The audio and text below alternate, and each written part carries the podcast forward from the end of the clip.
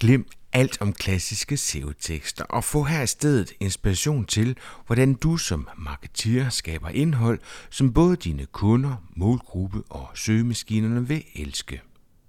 I denne episode på Podcast, ja, der får du en række redskaber til, hvordan du skaber resultater i søgemaskinerne med indhold som den primære driver.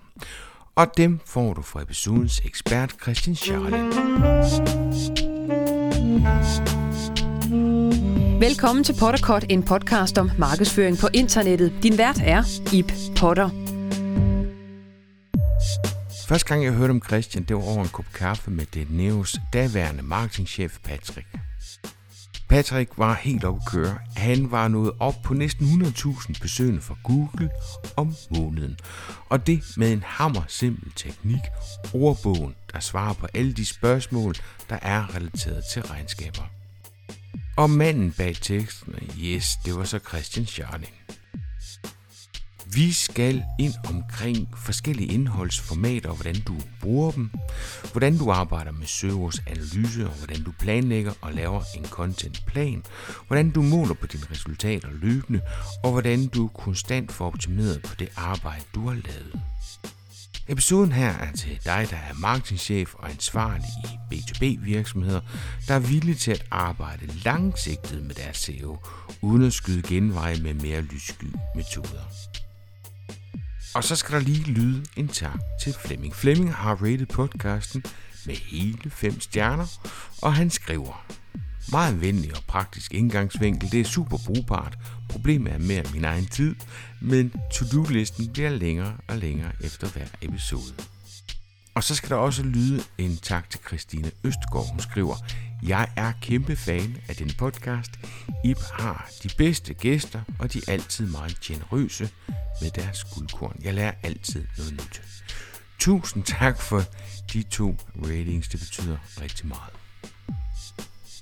Nu skal det handle om content-drevet SEO med episodens ekspert Christian Charlin.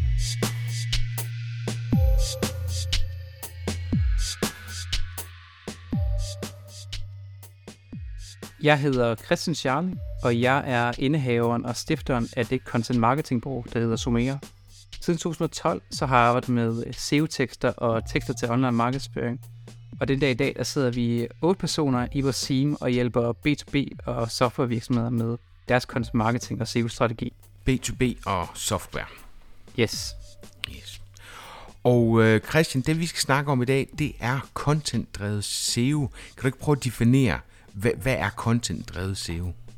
Altså koncentreret SEO er helt kort i en SEO-strategi, hvor ens indhold spiller den primære rolle. Hvor til forskel fra sådan mere traditionel SEO, så har vi både linkbuilding og den tekniske SEO som en rigtig stor del. Øh, og så fylder det gode indhold måske lidt mindre, alt efter hvem du spørger, hvor koncentreret SEO, der er indholdet den helt klart primære driver. Og det er det, du lægger vægt på. Altså, det er ikke et spørgsmål om at skal lave en uh, hulens masse content, men mere fokusere på at lave mindre content, hvor kvaliteten så er højere. Det er det, du mener med content-drevet, ikke? Fuldstændig. Man kan godt lave meget indhold, hvis man har ressourcerne til at lave meget rigtig godt indhold, men det, det bliver tit enten eller for øh, mm. rigtig mange virksomheder, så hellere lave mindre og godt.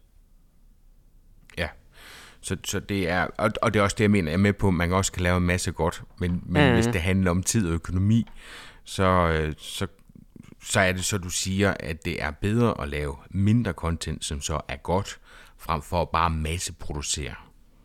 Til enhver tid, og det jeg også ofte oplever med nogle virksomheder, det er, at så sætter de sig ned og laver, måske ikke bare en masse, men de laver noget indhold, fordi SEO-bureauet eller øh, SEO-konsulenten siger, at de skal lave det. Men så bliver det af sådan en kvalitet, hvor de har ikke lyst til at bruge det i deres marketingmix, og deres kollegaer har ikke lyst til at dele det. Øh, og så bliver det sådan lidt, hvis ikke det kommer til at rangere på Google, så er det en total fiasko, fordi vi kommer ikke til at bruge det i nogen andre henseende, hvor mm. i en koncentreret SEO-strategi, der er alt det, indhold, du laver, det skal du have folk, det skal du have lyst til, at folk de besøger, det skal du have lyst til at dele, det skal du have lyst til at bruge i resten af jeres organisation, og få det ud at leve, og ikke kun gøre det for søgemaskinerne. Og det er jo lidt interessant, fordi du bruger selv udtrykket SEO-tekster. Og jeg ved, i vores bureau, så er det sådan en, der får tekstforfatterne, så, så strider det på dem, fordi de er vant til SEO-tekster. Det er sådan nogen, som, som jeg lavede for 20 år siden. Det var hovedet under armen, og så gik man i gang med at skrive om en blå dims, og så kunne vi så diskutere, hvor mange gange man skulle gentage ordet blå dims, for at man lå godt på Google på blå dims. Præcis, og det var præcis sådan, jeg kom ind i branchen, og jeg sad tonset løs for 10 år siden for et SEO-bureau, øh, hvor det er jo også en, et spørgsmål om semantik i bund og grund, fordi der er mange, der ligesom associerer SEO-tekster med netop det, du beskriver. Men hvor mig så SEO-tekster, tekster, du skriver med udgangspunkt i en søgersanalyse, fordi at en søgersanalyse giver et rigtig godt indblik i, hvad din målgruppe interesserer sig for og søger efter, og så gør vi alt, vi kan for at give et rigtig godt svar på det.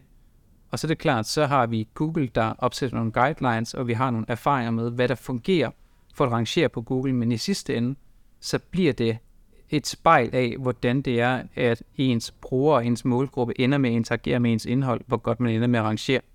Og hvordan, hvad, hvad har du overvejelser, når vi skal i gang med at arbejde med content-drevet SEO? Altså, jeg har den overvejelse, at før vi overhovedet begynder at kigge på SEO, så skal vi sørge for, at fundamentet er på plads. Og det vil sige, at sådan helt basal teknisk SEO, at ens hjemmeside bliver indekseret korrekt, og at den loader hurtigt, at brugeroplevelsen på hjemmesiden, den er i orden. Det er første step, inden vi overhovedet begynder at se på, hvad det er for noget, vi skal skrive. Så det, det er fundamentet, ikke? Ja. Og, og hvor, hvor kommer du så ind i det her? Jamen, så typisk så vil vi sætte øh, nogen i, i dialog ligesom med en freelancer og sørge for det på plads, og derefter så at vi sætter os ned og siger, hvad er det, vi godt kunne tænke os at opnå med vores SEO-indsats? Er det, at vi bare får nogle flere besøgende ind, fordi at vi har en eller anden KPI om, at vi skal nå x organiske besøgende på vores hjemmeside, eller er det fordi, at vi gerne vil have en større kendskabsgrad til vores brand, så der er rigtig mange, der bare skal kende til os ved, at når de søger på en masse forskellige ting, så dukker vi op. Eller er det, at vi skal få nogle kunder ind fra søgemaskinerne, enten fordi, at vores nuværende strategi ikke fungerer ordentligt, eller vi ikke kan vækste øh, tilfredsstillende på den måde. Så vi prøver ligesom at finde ud af, hvad er det, vi godt kunne tænke os at opnå, og det er det, der danner hele grundlaget for, hvad det er for en retning, vi bevæger os bagefter. Og hvordan finder du ud af det, Christian? Fordi netop SEO er sådan en sjov størrelse, ikke? så du har salg. De vil, øh, selvfølgelig vil de gerne have mange besøgende til website, men det har det bestemt ikke som et, et KPI, og det har marketing fordi så kan man bevise, at man har gjort sit SEO-arbejde ordentligt. Men salg vil gerne have de rigtige besøgende ind. Så og nu snakker du selv om B2B-virksomheder, hvor man kan sige, at søgeanalysen er også vigtig her, men, men der er ofte ikke ret stor volumen på de her søgeord, så de der gængse værktøjer, vi bruger, kan være svære, når det er B2B. Kan du følge mig i tanken? Altså, mm-hmm. der kan være 10 søgninger på søgeord, som er mere værdifuld for virksomheden, end den, der vil have 1200 søgninger per måned. Mm-hmm. Altså, det er sjovt, nogle gange, når vi sidder og kører sådan en workshop med vores kunder, så bliver det næsten sådan en halv forretningsudvikling, fordi vi stiller nogle krav til, at de træffer nogle valg internt om, hvad det er for en retning, de gerne vil gå, og hvad det er, de gerne vil kendes for. Oplever du ikke så nogle gange, at, at de har jo hyret dig, så det er vel dig, der kan fortælle, hvad det er for nogle søgeord? Altså, jo, og jeg siger også altid til vores kunder, der er, sådan, der er to måder, øh, vi kan gribe det her an på. Altså, så er det klart, så kommer nuancerne, men vi kan sagtens tage bolden og bare løbe med den i den retning, vi synes, der er den bedste vej at gå. Eller så kan vi køre det her som et samarbejde, hvor I er involveret. Og så det er klart, vi skal ikke, vi er ikke bare en leverandør, der skal eksekvere for noget for jer. Vi, vi er en samarbejdspartner, der hjælper jer med at opnå de bedste resultater. Og for at vi kan gøre det, så kræver det også, at I er involveret, fordi vi er dygtige til det, vi gør, men vi er ikke klogere end jer på jeres forretning og jeres kunder. Men det er typisk marketing, du snakker med, og ikke selv? Det er typisk marketing, og så øh, også tit ejeren eller CEO af en eller anden art. Øh, mm. meget sjældent egentlig, at salgsafdelingen er enormt mindre, at vi efterspørger, at vi får lov at tale med dem i forbindelse med. Og det kunne også sagtens være øh, customer experience eller et eller andet den stil for at finde ud af, hvad det er, de oplever, at deres kunder øh, eller målgruppe interesserer sig for. Så hvis vi prøver at kigge på søgersanalysen, Christian, hvordan griber I den an så? Kan du prøve at komme med et eksempel? Jeg er med på, at det vil være forskelligt fra gang til gang, men, men sådan give en god fornemmelse af dem, der lytter med. Hvordan synes du, at deres tilgang til en søgersanalyse skal være, når det er B2B? Det første, vi prøver at finde ud af, det er, hvad er det for et emne, vi godt kunne tænke os at etablere som eksperter indenfor, øh, hvor førhen der arbejdede man rigtig meget med søgeord, så det var sådan, vi lavede sådan meget klassisk, vi hoppede ind i et søgeordsværktøj, og bare fandt her en masse søgninger, så skrev vi en tekst til hver af de her søgeord, hvor nu så vil vi rigtig gerne etablere som en ekspert inden for et givet emne. Nu havde du for eksempel øh, Patrick med podcasten øh, fra Dineo, og vi talte om den her regnskabsordbog. Og for dem så kunne det være relevant enten at dykke ned i øh, et emne som regnskabsprogram, men det kunne også være, at man dykkede ned i, hvad skat var for en størrelse. Så sagde vi, okay, lad os finde alle de interessante søgninger, der kunne være interessante at arbejde med øh, omkring skat. Vi kan prøve at snakke sammen med vores support. Hvad er det for noget, vores øh, brugere spørger om i forbindelse med skat? Er det, at de ikke kan finde ud af at indberette B-skat? Ved de ikke, øh, hvad A-skat er? Ved de ikke, hvad det er for et øh, hovedkort eller bikort, de skal trække til deres medarbejdere? Altså både snakke sammen med organisationen og høre, hvad er det, de oplever øh, i deres hverdag, når de snakker sammen med kunderne sætte sig ned og lave sådan en helt klasse brainstorm. Bruge sådan noget som Google Keyword Planner eller Ahrefs eller et eller andet af den stil. Og så, øh, altså nu, nu snakker man rigtig meget om øh, ChatGPT og OpenAI nu om dagen. Og der er det altså også et genialt værktøj, i hvert fald til at hjælpe en med ens brainstorm og spørge, hvad kunne være nogle relevante søgefraser, hvad kunne være nogle relevante spørgsmål inden for det her. Og så finde ud af, hvad det er for nogle emner, der kunne være interessant at dykke ned i. Det er de der klassiske værktøjer, som, som du går ind og bruger, men det er meget dialog med kunden. Oplever du, at kunden kan forstå, hvorfor det er, at man ikke skal gå efter volumen? Altså alt andet lige, så var det jo nemmere i gamle dage, Christian, når der bare kom sådan en, der er så mange, der søger på det her søgeord, så det er det, vi går efter. Altså du gør det jo lidt svært for dig selv, ikke? Jo, altså jeg tror, at vi prøver at lave den her forventningsafstemning, inden vi overhovedet laver søgeordsanalysen, og vi tager også tit de her sådan top, top søgeord med. Så prøver vi også at vise dem, hvad det er for nogle resultater, der ligger deroppe, hvor det er, at øh, de neo får jo ikke vildt mange kunder på at arrangere på, hvad er A-skat. Øh, fordi det kan være gud og hver mand, der interesserer sig, hvad pokker det går ud på. Men hvis det er, at vi prøver at dykke ned i noget mere konkret som øh, indberetning af skat for medarbejdere, eller et eller andet den stil, hvor det er, der er en promille af den mængde søgninger, der måtte være på A-skat, men det er bare langt, langt mere relevant for en virksomhed som Dineo at få en bruger, der søger på sådan en frase ind på deres hjemmeside, end en, der bare søger på, hvad er A-skat. Så det er sådan, jeg synes SEO er meget logisk på alle mulige måder, og når man stiller det op på den måde, så bliver det også et ret logisk valg at træffe for virksomheden, hvis de siger, at vi skal have nogle besøgende ind, der kan blive til kunder inden for en overskuelig tidsperiode. Og jeg ved, der skældner du mellem øh, traditionel SEO og content-drevet SEO. Du har to modeller, du, du bruger til at ligesom forklare, hvad forskellen på de to er. Ja, altså, og det er måske også at sætte, øh, sådan at skære det sådan lidt for karikeret op, men det er det her med, er vores mål at få en hel masse besøgende på vores hjemmeside, eller er vores mål at få en masse kunder ud af de besøgende, vi trækker ind på vores hjemmeside, hvor det er, hvis målet bare er at få en masse besøgende ind på vores hjemmeside, så kan vi godt gå efter de her søger med tusindvis af søgninger, det er bare ikke altid, specielt ikke i B2B, dem, der kommer med kunderne i sidste ende. Så skal det i hvert fald være i langt, langt sejere øh, og længere træk. Så man kan godt gå efter nogle søgeord for at få flest muligt ind på websitet, men det du ligesom prøver at gå efter, det er måske nogle snævere søgeord, hvor man kan sige, at man er kommet længere i sin beslutningsproces. Det vil jeg helt sikkert gøre, specielt hvis det er der, hvor jeg starter ud med hele vores SEO-indsats. Og så synes jeg, at der kommer sådan en meget naturlig progression i takt med, at man får afdækket de har meget øh, købsklare søgninger, så får man ligesom opbygget en tyngde på ens hjemmeside, der gør, at Google ser en i positiv, øh, mere positivt lys, fordi man demonstrerer, at man ved en masse om det her emne. Og så bliver det endnu nemmere at rangere på de her søgeord, hvor der er endnu større konkurrence på, fordi man ligesom har opbygget den her ballast øh, gennem ens andre undersider allerede. Fint, Christian, så får vi etableret en søgeordsanalyse. Du snakker med kunden og finder ud af, eller I bliver enige om, hvad det er for nogle søger, skal gå efter. Og så, så går vi over en contentplan, eller hvad?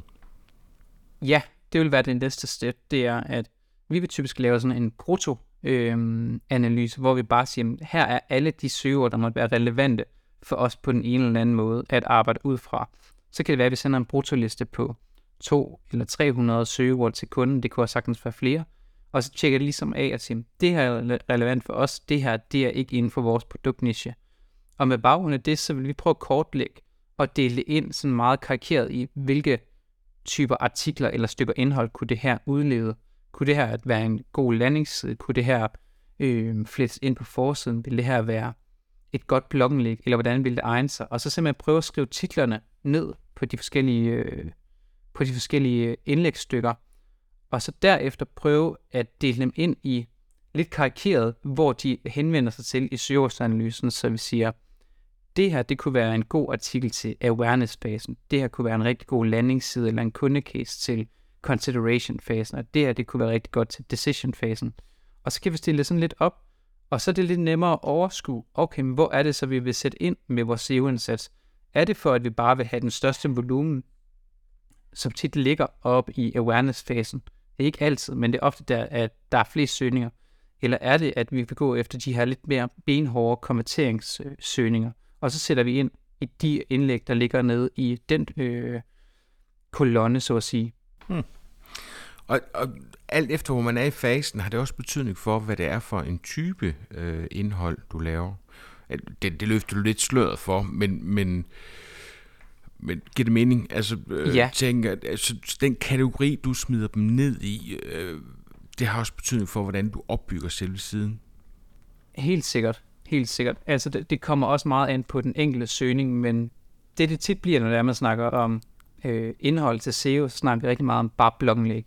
At det er bare et spørgsmål om at skrive blogindlæg, og så skriver vi til forskellige faser i kunderejsen. Hvorfor, hvorfor er det, man bliver ved med at snakke om blogindlæg? Altså, det, det, det er jo totalt old school efterhånden. Altså, et blogindlæg i min verden, det er, når der er en personlig afsender på, når der er mulighed for at smide en kommentar, når man kan abonnere på bloggen. Øh, kommentarer ligger ikke på bloggen i dag, de ligger ude på sociale medier. Øh, hvem det er, der har skrevet artiklen, det er fint nok, men det definerer ikke en blog. Og det med at kunne abonnere på en blog, det er der slet ikke nogen, der gør. Hvor, hvorfor er det, vi holder fast i den der blog-tanke? Jeg tror, det er, fordi det er nemt, og fordi at man ikke lægger øh, flere overvejelser i det. Jeg, jeg, jeg føler, at hele sådan øh, SEO-branchen, det, der øh, fylder mere og mere og mere i hele SEO-branchen, det er indholdet, og der, hvor der bliver lagt allermindst fokus, det er i selve indholdet. Og jeg føler ligesom bare, at det er en eller anden form for uvidenhed, eller at man ikke ved bedre, at man ikke ved, at der er også andre måder, man kan gribe indholdsformater an på, end bare blogindlæg. Det virker som om, det er sådan en appendix, man hopper på. Altså, at når det er en blog, så man bare får lov til at skrive øst og vest, og i virkeligheden så hjælper det ikke på SEO-delen overhovedet. Ja, præcis. Og så det, det er tit mm. et spørgsmål om at sige, det, det kan vores CMS håndtere, og så, det, så bliver det lagt op på bloggen. Igen, fordi det er nemt, ikke? Fordi i virkeligheden så er det jo et, et content-område, kan man sige, hvis man endelig har brug for en eller anden form for frihed med det med at kategorisere dem, hjælper også sindssygt meget i forhold til at få Google til at forstå, hvordan er det, hvad er det egentlig, vi, vi er gode til, hvad er det, vi afdækker, så man har nogle kategorisider, ikke?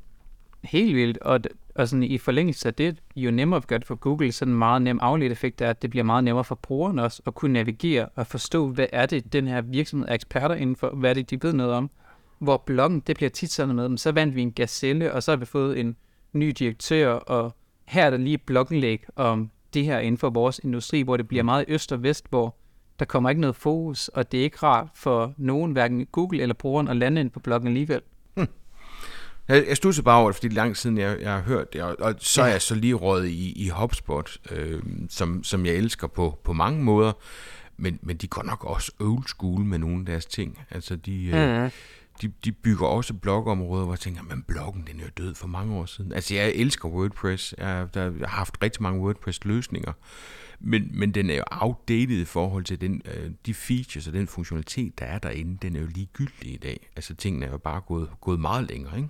Jo, fuldstændig. Jeg prøver også øh, at sådan tænke mere sammen på at sige, lad os se, om vi ikke kan lave, hvis det er, man vil gå blokvejen, og sige, der skal være et, noget inspiration herinde, så enten tænk på det som et informationsunivers, eller et inspirationsunivers, eller et eller andet sted, hvor man siger, nærmest tænk magasin, som jeg prøver at gribe det an som. Tænk på, hvis man var et nyhedsmedie eller et magasin, både i forhold til opbygningen og taggingen og den kvalitet, man prøver at lægge i det, og så tænk på det på den måde, snarere end en blog.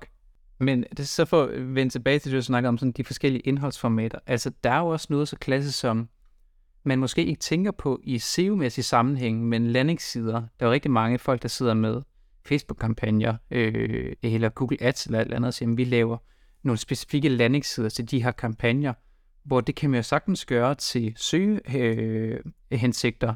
Øh, vi laver øh, en landingsside, der er designet, og vi tænker over brugeroplevelsen og call to actions, hvad der ellers hører til, udelukkende for den her søgning, hvor det er, vi siger, jo jo, der bliver skrevet noget tekst på den her landingsside, men vi skriver den som en landingsside og ikke et blogindlæg, og det er, det er en helt anden måde, man griber indholdet an på. Du trykker på alle de rigtige knapper, Christian, fordi landingssider kan også blive sur over. landingssider det er ofte en, en orphan page, altså en side, som ikke er en del af navigationen, fordi det er bare noget, vi bruger i en kampagne. Når kampagnen så slut, så dør den. Det giver heller ikke sidder og laver i Hvis... ClickFunnels eller et eller andet. Ja, nemlig. Og det giver heller ikke nogen mening. Hvis man først har lagt god energi i at skrive en landingsside, som alt andet lige skal oplyse den, der kommer ind på landingssiden, og så er jeg med på, at det ikke er SEO i første omgang, men den har jo også en SEO-værdi, så hvorfor ikke lade den være en del af navigationsstrukturen, sådan at den er tilgængelig for alle mulige andre, også for Google, og dermed bliver tillagt en værdi. Og det betyder også, at den kommer til at leve længere end de tre uger, hvor man kører en kampagne, og så alt det arbejde, man har brugt på at lave en landingsside, det dør bare hen. Og det, det er tit øh, der, når vi generelt snakker indhold, at grund til, at der tit er virksomheder, der ikke gider lægge den energi, der kræves for, at det bliver rigtig godt, det er altså investering i at lave det rigtig godt i forhold til den levetid, deres stykke indhold har. Der er bare mm. sådan en eller anden form for misproportionalitet imellem, hvor lang tid de bruger, og hvor lang levetiden er på det. Og hvor der kan man bare nå rigtig langt, hvis man prøver at tænke det ind, som at sige, selv når vi stopper med at køre en betalt kampagne på den her landingsside, eller når vi stopper med at køre det her blogindlæg i vores nyhedsbrev, så har det stadigvæk en værdi i form af, at det kan rangere på Google, og man har faktisk lyst til at dele det og bruge det i organisationen og i en salgsarbejde efterfølgende. Og det er mega fedt benspænd. Det betyder også, at du lige pludselig får bedre landingssider, fordi det bliver legalt at bruge noget tid på dem, fordi det ikke bare er til den kampagne, som kører de her uger. Ikke? Jo, fuldstændig. Og man kan jo godt lave en flot, lækker landingsside, og så sige, at dem, der bare har brug for den her altså, meget sådan lækre, sådan lidt mere copyright reklametekst, der er klar til at konvertere dem, de trykker bare køb eller få en demo eller et eller andet. Og dem, der stadigvæk har brug for mere information, kan jo fortsætte længere ned ad siden, og så læse det, der næsten minder om et blogindlæg, når man kommer længere ned på siden. De har brug for yderligere information omkring det, de læser om. Christian, du, øh, du snakker også lidt topic clusters. Det er jo det er faktisk også lidt HubSpot, der er taget. Jeg ved ikke, om det er dem, der har køjnet den sin tid. De i hvert fald tager ejerskab af den.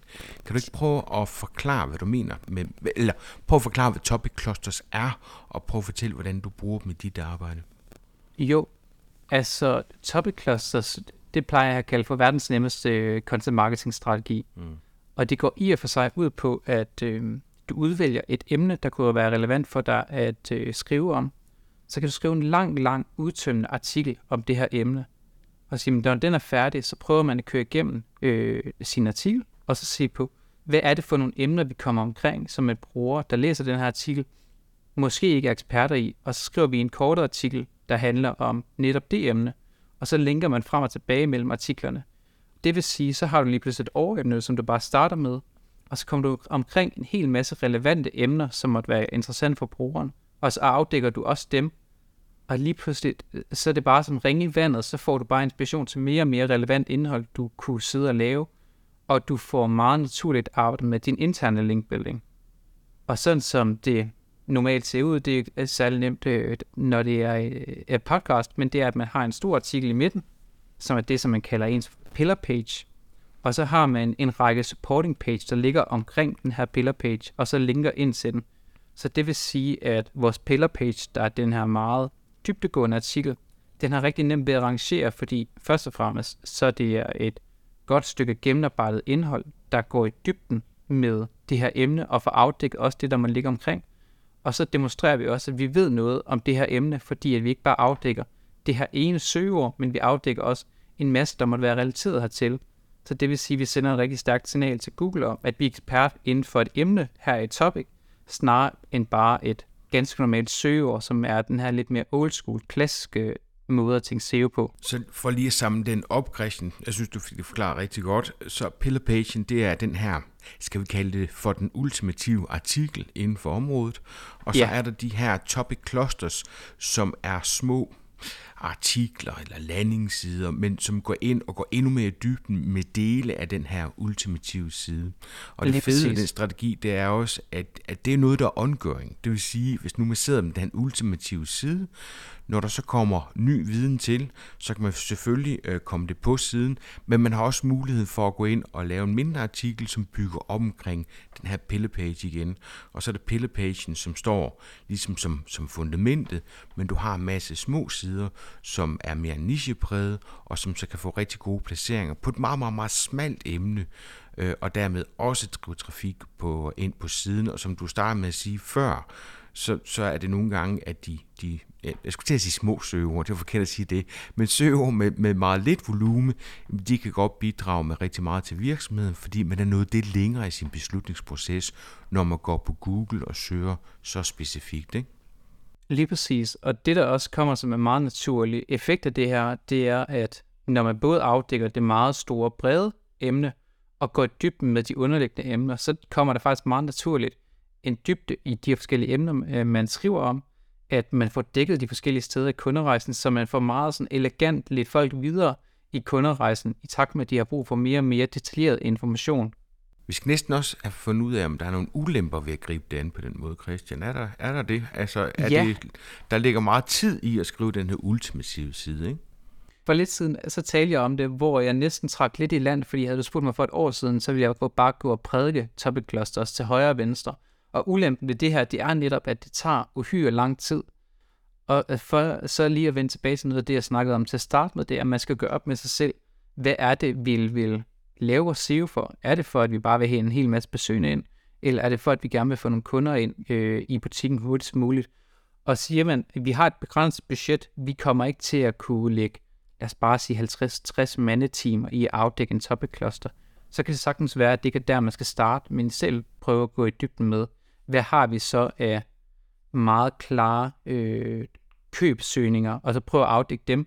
Og så kan det sagtens være, at i takt med, at vi får afdækket nogle af de mere, øh, nogle af de søgninger, der ligger i mere bottom funnel, som man vil kalde det, og siger, okay, nu kan vi så se på mere awareness, så kan man næsten bevæge sig baglæns i hele ens topic cluster, og så bevæge sig længere og længere op, og så kan det være, at når kunderne kommer i butikken som effekt af ens søgemaskineoptimering, så kan vi begynde at lave den ultimative guide og sige, nu skal vi bare etablere os selv som thought leader inden for vores øh, branche, eller nu skal vi bare have en masse øh, organisk trafik ind, så vi kan øh, lave noget brain awareness på en eller anden måde. Så man kan også bevæge sig lidt baglæns. Så det er et spørgsmål om, hvad det er, målet er. Men hvis man sidder som enkeltmand i en marketingafdeling, og ikke har tid til at lægge de store forkromede planer, og føler, at man skriver lidt i øst og vest, så topic clusters i hvert fald den nemmeste måde i hele verden at få noget struktur på det indhold, man laver, som tit er det, som er den allerstørste udfordring. Og så oplever jeg, at topic clusters er meget nemt at, altså det er nemt at forklare folk. Altså det, det, det, er, det er nemt at forstå, og dermed så yeah. er det også nemmere for kunden at selv eksekvere på dele af det. Så man kan jo godt vælge at gå ind og så sige, at jeg har brug for ekstern hjælp, også fordi det tager enormt lang tid, at få lavet den her ultimative side, eller pillar page, som vi kan kalde den, Øh, men der er så mulighed for, at man internt i organisationen så får lavet de her små clusters rundt omkring, så man så kan få gennemskrevet på det tidspunkt, hvor man, hvor man har, har råd til det. Øh, så, så jeg oplever, at det er, det er noget, som kunderne har nemt ved at eksekvere på selv, og i hvert fald også øh, har nemt ved at forstå øh, baggrunden for. Fuldstændig, og det er det, jeg ligesom oplever, at der er den allerstørste udfordring med de her virksomheder, der har prøvet at sætte gang i en eller anden form for SEO-indsats og lave en masse indhold, det er, de ved ikke, hvor de skal starte, og de ved ikke, hvor de mm. skal slutte, og så bliver det sådan lidt i øst og vest, hvor det er. Om alt andet, så kan Topic Clusters hjælpe en med at sætte noget system og noget retning på ens indsatser. Det, jeg synes, der fungerer allerbedst, det er også, at øh, jeg er ked af at aflevere søgeanalyser, fordi det kan handlingslam en hver. Ja. Øh, hvorimod sådan en idé til en topic cluster, den kan folk forstå, og dermed eksekvere på den. Så, så det er en rigtig god måde at ligesom øh, visualisere en søgeanalyse på, fordi den i sig selv kan være svær at forstå. Du har et punkt, Christian, som hedder fra SEO-content til health-content. Den er jeg lidt spændt på, fordi nu, nu bakker du lidt omkring, op omkring det der med, at, at når vi snakker SEO-content, øh, så er det bare for at skabe synlighed, hvor health-content, der går ud fra, det er fordi, du synes, det har mere værdi end selve SEO-content. Er det, er det rigtigt forstået? Ja, altså det kommer lidt af, at Google her tilbage i sommeren 2022 kom med hele den her øh, opdatering til deres algoritme, der hedder Google Helpful Content, hvor det er, at det siger, at de vil gerne have øh, more content by people to people, et eller andet den stil. Så det vil sige, at de vil rigtig gerne have noget mere indhold, der bliver lavet til mennesker, og ikke bare til søgemaskinerne. Og det man tit kan se, hvis det er, at man laver en eller anden tilfældig søgning, nu skulle jeg købe en mikrofon i dag, så lander jeg inde på alle mulige affiliate-sider, hvor man bare kan se, det eneste, der har været hensigten med at skrive den her artikel, det er, at de skulle få nogle besøg ind på deres hjemmeside. Ikke at jeg som bruger skulle have en god oplevelse. Og det er der, at det bliver sådan lidt misforstået hele vores arbejde med SEO. Det er, målet er ikke at få besøgende ind på hjemmesiden. Målet er i bund og grund at få nogle besøgende ind, der tager nogle valg og får en god oplevelse med at besøge os. Så det her med at gå fra bare at lave indhold til søgemaskinerne, til faktisk at lave indhold, som der hjælper de personer, der lander på, det bliver en god oplevelse at lande på. Og igen, så bliver der bare endnu mere tid i det her, i forhold til hvis man bare sætter sig ned og tager sig Google Docs igennem. Altså at få nogle billeder ind, gør det til en god brugeroplevelse. Måske man har en indholdsfortegnelse, man kan se, hvornår at indlægget er blevet skrevet, man kan se, hvornår indlægget er blevet opdateret senest, at der er noget grafik eller et eller andet til at understøtte det. Man har måske lavet en video i ens organisation, der kunne gøre oplevelsen af den her artikel endnu bedre. Altså virkelig prøve at tænke brugeroplevelse ind i ens øh, blogindlæg og landingssider, frem for bare at tænke brugeroplevelse ind i ens forside. Så der har du også bevæget dig fra at være jeg laver lige situationstegn her, bare en tekstforfatter til, at du tænker mere content, altså at siden skal have en værdi. Så du tænker netop i alle de elementer med videoer, billeder og indholdsfortegnelser, netop for at, at imødekomme den besøgende. Så det er ikke bare en mur af tekst, som, som vi i hvert fald er nogen, der er skyldige i at have lavet i gamle dage, fordi ja. Google var ligeglad med øh, billeder og video. Det hele den gik bare efter tekstdelen. Så, så der er du ligesom øh, gået skridtet videre, så kunne jeg så sige, men det er, hvis det skal være helpful content, jamen, så skal det også være en, en oplevelse, og der skal også være noget, som gør, at folk bliver længere tid på siden, fordi de synes rent faktisk, det har en værdi. Ikke? Fuldstændig. Altså, vi skal jo virkelig tænke, at det er noget, folk de har lyst til at bruge tid på at læse, og det er jo også bare igen, Google fokuserer bare mere og mere på de her brugersignaler, så laver vi et blogindlæg eller en landingsside, som folk de klikker sig ind på, og så er det bare wall of text, og det er, ikke, det er ikke spændende, man kan ikke se, hvad det er, man kommer til at lære, man kan ikke se, hvor nemt det er at finde frem til lige præcis det spørgsmål, jeg havde, og bare springer væk igen, sender det også et signal til Google om, at det indhold, der er her, det er ikke relevant, eller det hjælper i hvert fald ikke brugeren. Hvor det er, hvis det er noget, så folk bruger noget tid på, og man kan se, at de scroller rundt og måske klikker sig ind på andre sider ind på hjemmesiden, så sender det også et meget stærkt signal til Google om, at det her det er et relevant resultat at vise for en given søgning. Christian, jeg ved, du har sådan en checkliste, man kan bruge. Kan vi ikke prøve at løbe den igennem? Fordi det vil være en fin opsummering af, af det, vi har været igennem, når det handler om helpful content. Jo, det kan jeg tro. Altså det første, jeg øh, altid siger, det er, at vi skal prøve at bidrage med noget ny information. Øh, specielt i en øh, tid, hvor det er, at man snakker endnu mere AI og AI, der skriver tekster, så få noget ekspertviden ud, få et, vist de kompetencer, ens virksomhed øh, besidder, og et bidrag med noget ny information til, øh, til verden. Så er det den her, at noget af det første, man bliver spurgt om, når vi snakker om indhold øh, og SEO, det er, hvor lange artiklerne skal være. Og jeg plejer altid at sige, at vi skal skrive dem så udtømmende, som vi kan. Så det vil sige, at vi skal komme øh, til bunds med de artikler, øh, med de emner, vi snakker om. Men det skal heller ikke være længere end det. Vi skal ikke skrive 500 ord ekstra, fordi vi tror, det er det, der skal til for at rangere ordentligt. Så ligger der noget i, at man skal gøre det nemt for den besøgende at finde svar på den øh, søgning, de har lavet ud Google. Det kan man gøre gennem en indholdsfortegnelse. Det kan man gøre gennem, at man i starten af ens landingsside eller ens blogindlæg fortæller, hvad det er, de kommer til at lære, eller hvad det er, man afdækker på lige præcis øh, den her landingsside. Og man kan gøre det mellem, gennem nogle beskrivende underoverskrifter, der forklarer, hvad de enkelte afsnit handler om, så folk de kan skimme artiklerne igennem og bare nå frem til lige præcis det, de gerne vil finde svar på. Så der ligger noget i at give den her premium oplevelse ved at lave nogle grafikker til ens blogindlæg, lave nogle billeder, måske øh, lave noget video, hvis det er, at det kan understøtte det. Så øh, den allernemmeste måde at rangere øh, bedre end ens konkurrenter i søgemaskinerne på, det er at give mere værdi, end de andre resultater gør i søgeresultaterne så kan vi sige, at der er et benhårdt søger, vi gerne vil rangere på, og vores konkurrenter gør det virkelig godt. Men der er ingen af dem, der har taget en uafhængig ekspert ind i deres blogindlæg, eller der er ingen af dem, der har en indholdsfortegnelse eller nogle videoer, så kunne det være et nemt måde at slå dem på i forhold til de andre. Så øh, har jeg noget, der hedder vis byline. Altså det er utroligt uinspirerende og usikkert at vide, øh, hvor man får inspiration, eller hvor man får ens viden fra, hvis ikke man ved, hvem afsenderen er.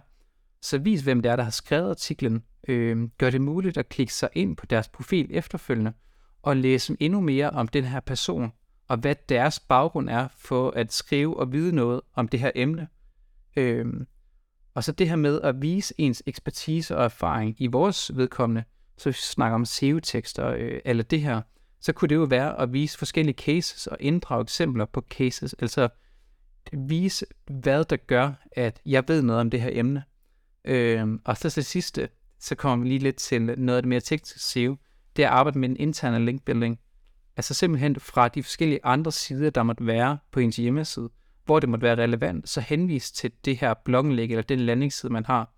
Det gør det nemt både for Google at forstå hierarkiet på ens hjemmeside, og det gør det langt nemmere for forskellige brugere at lande ind på. Den der vis byline der, det er jo faktisk godt tilbage til, og det lagde Google meget vægt på for en 10 år siden, at de ville lave sådan authorship, at man ja. simpelthen som person gik hen og fik sådan en, en ekspertise. Øh, om de stadigvæk bruger det eller ikke bruger det, øh, det, det ved jeg ikke, men, men det giver sund fornuft, også fordi, nu du sat chat GPT et par gange, Øhm, og, øh, og det er vel også lidt det, vi er oppe imod. Jeg forestiller mig, at vi kommer til at drukne i content, for nu er det nemmere end nogensinde at få fyret en helvedes masse tekst af. Så det der med at gøre det unikt og sørge for, at man viser, at det er skrevet af en person, det kommer, jeg, jeg tror, det kommer til at fylde rigtig, rigtig meget. Ikke? Det er noget af det, vi fokuserer allermest på, når det er, at vi også får nye kunder ind. Det er simpelthen at mm. vise, hvem det er, der står bag. Fordi det kan være så utroværdigt at læse specielt om noget, hvis man skriver om noget enten sådan rimelig kompliceret eller noget sensitivt, at hvis vi snakker om regnskab eller et eller andet, så er det meget rart at vide, hvem det er, der står bag de her artikler om regnskab, at de er læst igennem af en regnskabskyndig, og at de ikke bare er skrevet af en uh, trænet AI-model. Christian, det er, det er rigtig, rigtig godt. Vi har fået en god fornemmelse af, hvordan det er, du tænker, og, øh, og så slutter vi af her med Help for Content. Øh, og så kan man så sige, så man får lavet et, et godt fundament. Men jeg ved også, at det ligger der lidt på sinde, det der med øh, løbende optimering. Øh, kan du ikke give et, et bud på, hvad, når vi så får lavet det fundament, hvad, hvad skal vi gøre for at... Altså, er det bare det? Passer det så sig selv? Eller, eller skal der kigges til det? Og hvis der skal kigges til det, det er vist det, der hedder ledende spørgsmål.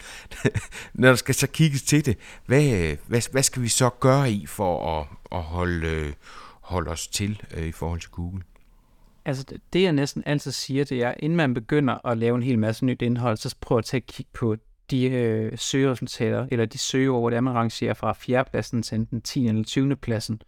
For det giver en meget god idé om at sige, at her er nogle lavt hængende frugter, hvor det er, hvis der vi går ind, og måske lige tager checklisten fra før, og prøver at køre den igennem, og sige, okay, men lever vi op til det, som Christian sagde før, og hvis ikke, så lad os se, om vi ikke lige kan få tjekket langt størstedelen af, så er der en langt større chance for, at vi ved en rimelig minimal arbejdsindsats kan få langt mere ud af det arbejde, vi har lagt tidligere, ved bare at gøre vores eksisterende indhold bedre. Hvis man så har fuldstændig styr på det, så det jeg anbefaler, det er, at man i hvert kvartal prøver at løbe igennem og sige, okay, har vi noget, øh, har vores konkurrenter noget indhold, som vi ikke dækker, der må være relevant for vores forretning. Det er det, vi kalder for en constant gap analyse, hvor vi sammenligner vores side med vores konkurrenters så øh, publicerer man jo tit øh, nyt indhold. Så det her med at se på ens ældre indlæg og sige, er der nogen af dem, der er relevante at linke fra til noget af vores nyere indhold. Så tit, når det er, man publicerer indholdet, og man følger checklisten fra før, så vil man tit sådan løbe igennem og sige, hvad har vi af undersider, der måtte være relevante at linke til. Men man kan ikke se ud i fremtiden og vide, hvad man kommer til at publicere der. Så løb igennem igen og se, er der nogle øh, oplagte interne linkbuilding muligheder her, så vil jeg øh, arbejde med at optimere ens øh, øh, click-through rate ude i søgeresultaterne. Så virkelig sådan sætte sig og se på ens metatitler og metabeskrivelser og sige, kan vi gøre det mere appellerende at klikke på vores søgeresultat i forhold til vores konkurrenters? Fordi tit, det der tit sker, og det sker også inde hos os, det er, man har lagt en hel masse energi i at lave de her øh, gode landingssider, og virkelig lagt noget tid og energi i at lave det udtyndende og lave noget grafik, og så skal den der metatil og metabeskrivelse laves, og så er det bare lige noget, man knaller af på 5 sekunder for at få det overstået. Og det er altså her, vi kan hente sindssygt meget i forhold til, hvor mange der reelt kommer ind på vores hjemmeside. Øh, og her kan være rigtig meget at hente ved bare at gøre noget ud af, at man har lyst til at klikke på lige netop jeres søgeresultat frem for konkurrenternes.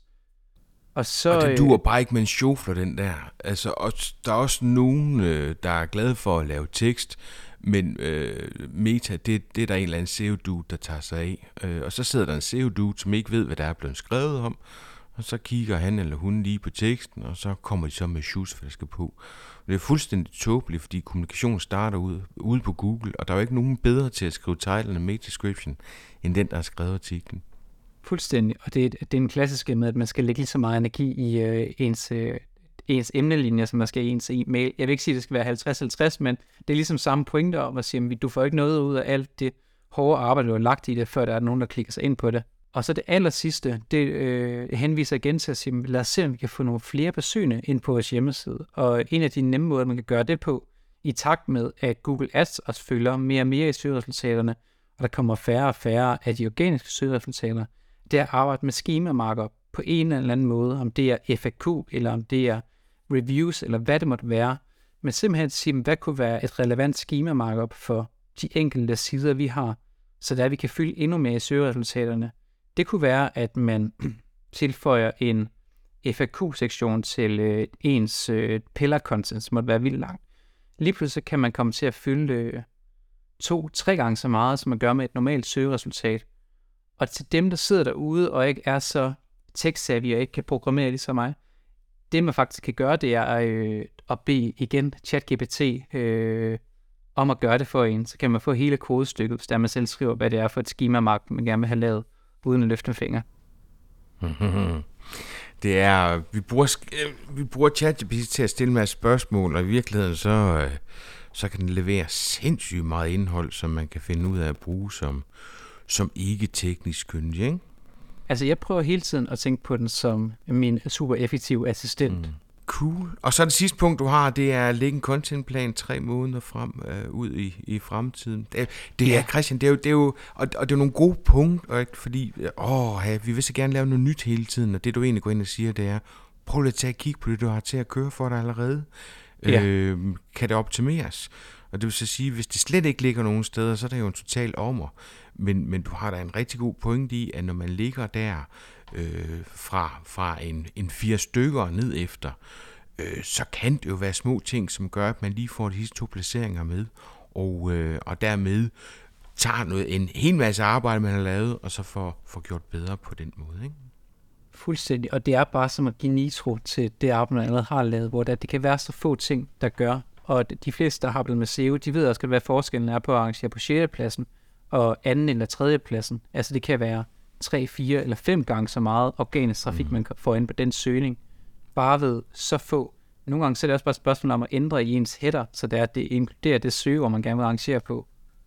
Så det var et kvartal, og så har du til sidst her noget, man skal gøre årligt. Hvad er det for tre ting, du, øh, du lige peger på der? Jeg vil som det, det første altid lave en ny søgeårsanalyse. Mm. Virkelig prøve at tænke, lad os glemme alt det, vi har fra tidligere, og lave en søgeårsanalyse for bunden, som hvis vi vil gøre det nu.